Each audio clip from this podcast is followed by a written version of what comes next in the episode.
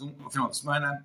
Hoje queria conversar convosco um, um bocadinho acerca do que se fala uh, dos Correios. Mas primeiro queria dar um, fazer aqui um pequeno enquadramento histórico, ou, ou lembrar aqui de um episódio histórico que nos pode ajudar a refletir sobre o que se está a passar hoje. E o episódio histórico que eu queria chamar aqui é um episódio histórico que tem 75 anos. Tem a ver com o final da Segunda Guerra Mundial. E no final da Segunda Guerra Mundial, na Alemanha, portanto, a Alemanha estava ocupada, do lado ocidental por três potências, pelos Estados Unidos, pela Inglaterra e pela França, e depois pela União Soviética no lado oriental.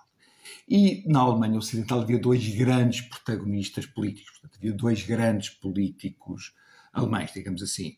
Um era Konrad Adenauer, portanto, dos, dos democratas cristãos, da CDU, e outro era Kurt Schumacher, portanto, dos trabalhistas, do SPD. E o que é que Konrad Adenauer fez? Konrad Adenauer tentou ao máximo cooperar com as potências ocupantes. Basicamente, hum, o grau de autonomia da Alemanha era zero, a Alemanha estava completamente arrasada e tinha assinado um acordo de rendição incondicional. Portanto, estava completamente na mão das potências ocupantes. E o Kurt Schumacher era altamente reivindicativo e altamente desagradável para. Desagradável, não seja a palavra, ou era um, belicoso com as potências ocupantes, dizia quem aceitava aquilo que, eh, que elas diziam nem se podia considerar alemão, e coisas, coisas desse género. O que é que hum, aconteceu? O, o Adenauer fez uma boa gestão e é o grande responsável pelo renascimento da, uh, da Alemanha e, e, cooperou muito bem com as chamadas potências ocupantes. Por exemplo, estavam a pensar acabar com a indústria alemã, desmontar as fábricas todas da bacia do Ruhr e tudo mais. Ele conseguiu que não se fizesse, conseguiu um ótimo trabalho. E quando, no meio daquilo tudo, o Schumacher estava a dizer mais ou menos tens que exigir mais ou não, ou não pode ser assim, o Adenauer, páginas tantas, disse algo deste tipo: desculpa lá, ou desculpa lá, se calhar temos que recordar aqui que nós perdemos a guerra. Se nós assinámos um contrato de rendição incondicional, há muitas coisas que nós temos que fazer. Ah, se calhar não eram as coisas que gostaríamos mais de fazer do mundo, mas é aquilo que são as consequências de termos perdido a guerra. Porquê é que eu me lembrei deste episódio agora? Porque tem a ver um bocadinho, com todas as diferenças do mundo, lembra-me a propósito do que aconteceu com os Correios. O que é que aconteceu? O PS levou o país à falência o PS pediu assistência internacional e chamou a Troika, e houve um memorando de entendimento, eh, houve um memorando de entendimento no qual estava especificamente eh, antevista ou prevista a privatização dos Correios.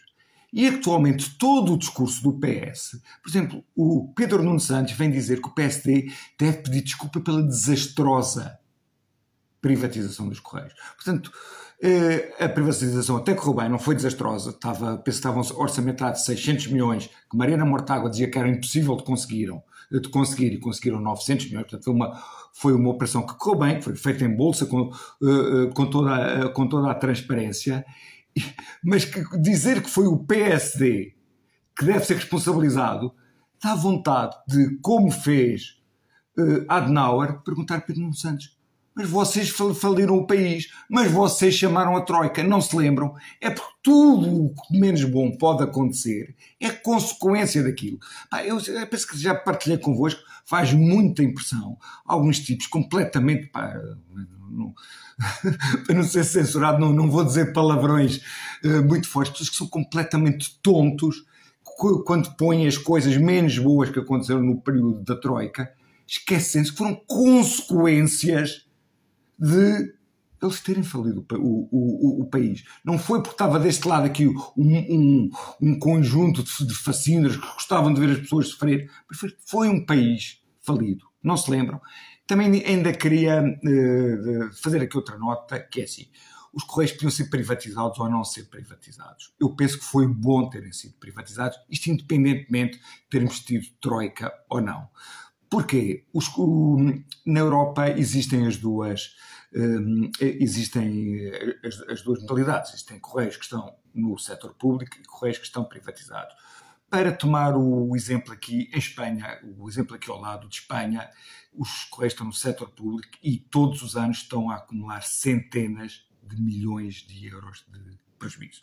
Portanto, era muito natural que se os nossos correios estivessem no setor público, estivessem cheios de bois do PS, estivessem a acumular milhões de prejuízo e que se calhar havia indenizações milionárias que eram aprovadas por WhatsApp.